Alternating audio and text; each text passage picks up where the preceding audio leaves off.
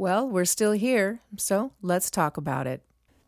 Today I'm a little scratchy and a little squeaky because I'm getting over a cold, but I didn't want to miss another week of episodes since my hospitalization a few weeks back. I miss sitting here every week, sharing thoughts and ideas that come to me through reading or time with other people. Today's episode is called, Are You Listening? Let's dive in. Have you actually ever been asked that question? Are you listening? Has your mind wandered when someone was sharing their thoughts or their story, only to be jarred back into the present by that question? It can be a little embarrassing to discover that our mind wandered to our to-do list, old memories, or who's constantly texting me right now. It may be awkward to be in conversation and realize that we checked out, even if it was just for a moment. But imagine how the speaker must feel. How long had you been checked out? Did you miss the most important part of that conversation? Will you recall any of the conversation 5 minutes from now?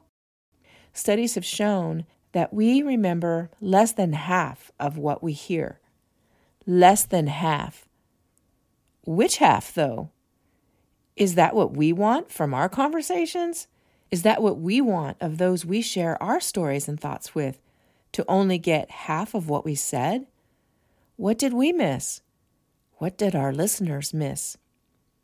This has happened to many of us. Some of us more than we'd like to admit. To be outed for not listening is not only uncomfortable, but embarrassing. And it also conveys a message. Maybe it's that we don't care enough to be fully present in conversation. Ouch. Years ago, when I was a teenager, I decided I wanted to learn how to make eye contact with people. I felt like I was too shy, and maybe people didn't want to be my friend because I couldn't look at them. So once I started, it was uncomfortable for quite a while, and I wanted to be more attentive to those I was with, to let them know I cared. It was also in an attempt to make myself appear a little more authoritative, I guess, although at my young age, I don't think I knew it. That's just something I've realized in my later years. My eye contact pendulum, while I was trying on this new behavior, swung way to the other direction, to the point that I felt my eyes boring holes into the eyes of the people that I was talking to or listening to, and I felt like it could become intimidating to have that strong of eye contact. So much so, I had to kind of relearn the art of eye contact. Over the years, I've learned that some folks and some cultures find that much eye contact is disrespectful or uncomfortable, and I needed to shift my gaze from time to time for their comfort and respect. Okay, here comes a confession. When I was laser focused on making eye contact and maintaining it, sometimes I was thinking about whether it was too much eye contact. Should I shift my gaze? Do they appreciate this much eye contact? Boy, am I uncomfortable, and so on. I was not listening to what was being said. It wasn't until a college psychology course taught me active listening. It was then that I realized eye contact was only a small part of the practice of active listening. I still could make good eye contact, but I needed to try to eliminate distractions as much as I could so that I can focus on their words and the body language. I suppose you could call what I was learning appropriate eye contact, as opposed to too much eye contact. A scenario that comes to mind is the types of conversations I had with my husband.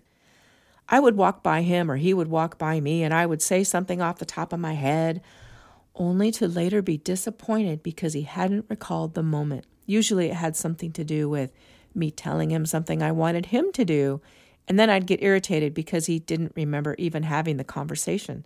I felt hurt that he hadn't listened to me. Through the years, though, I can reflect on times when he had taken in everything I said, What was different about those times? It took a series of steps as I look back, starting with making a date to have a conversation. I need to talk with you, I would say. He would agree, and we would set a time. He would sit, I would sit. We were facing each other, eyeball to eyeball, and he was ready to hear me. It didn't always go well, whatever the topic was, but the point was he was ready to listen.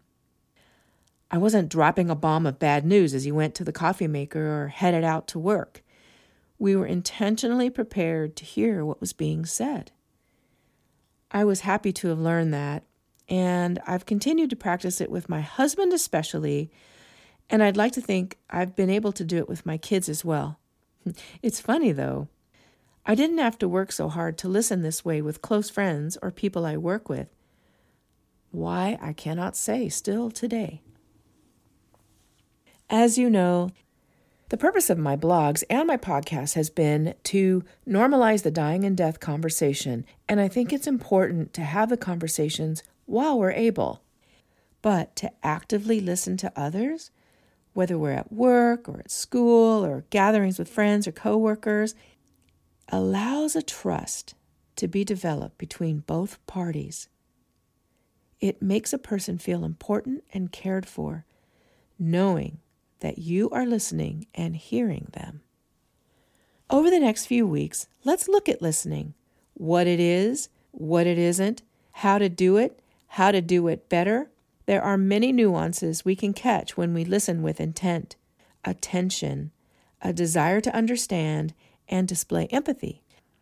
This type of listening is helpful in most encounters we have with people we care about, and we can miss a lot less of what we hear as well as have clear understanding of what is being said when we apply the techniques of active listening.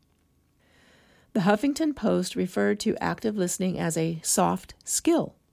Let's explore how we can benefit and grow through actively listening to others.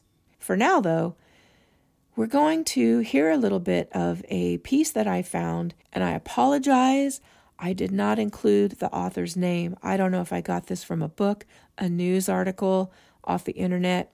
I can't say. It was something that shows on the date I saved it as 2014, but apparently I found it important enough to save, so I'm going to share it, but please know these are not my words, and my apologies that I didn't keep the reference. The title of this piece is Just Listen. These are quotes. I suspect that the most basic and powerful way to connect to another person is to listen. Just listen. Perhaps the most important thing we ever give each other is our attention, and especially if it's given from the heart. When people are talking, there's no need to do anything but receive them. Just take them in. Listen to what they're saying. Care about it. Most times, caring about it is even more important than understanding it. Most of us don't value ourselves or love enough to know this.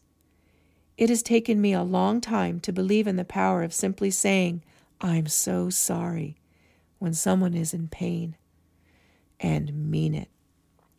One of my patients told me when she tried to tell her story, people often interrupted to tell her that they once had something just like that happen to them. Subtly, her pain became a story about themselves. Eventually, she stopped talking to most people. It was just too lonely. We connect through listening. We interrupt what someone is saying to let them know we understand. We move the focus of attention to ourselves. When we listen, they know we care. I have even learned to respond to someone crying by just listening. In the old days, I used to reach for the tissues until I realized that passing a person a tissue may be just another way to shut them down, to take them out of their experience of sadness.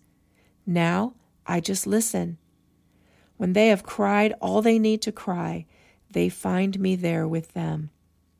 This simple thing has not been easy to learn. It certainly went against everything I had been taught since I was very young. I thought people listened only because they were too timid to speak or did not know the answer. A loving silence often has more power to heal and to connect than the most well-intentioned words." Unquote. That's a mouthful. It brought me back to that nugget that I shared about golf balls when my friend was lost in reverie over her husband and some fond memories she had with those silly golf balls, but also his times away from her playing golf. She was lost in that moment, and I just sat quietly and listened. I'd call that a victory because I didn't interfere, I didn't interrupt, I didn't intercede into her tears. I let her have them. Then when she realized I was there, I heard that precious story of golf balls. I can't say that I've listened that well since then or that I will continue to listen that well into the rest of my life. But when I hear stories and quotes like the one I just shared, it reminds me that I can listen. I don't have to fix anything. I don't even have to respond. I can just be there for them. And that's wonderful. I'm thankful you listened today. Please visit my website and drop me a question or a topic for future discussion. Also, in the show notes, you'll find any reference materials such as names or book titles that I discussed in this podcast. Until next time, folks, take care.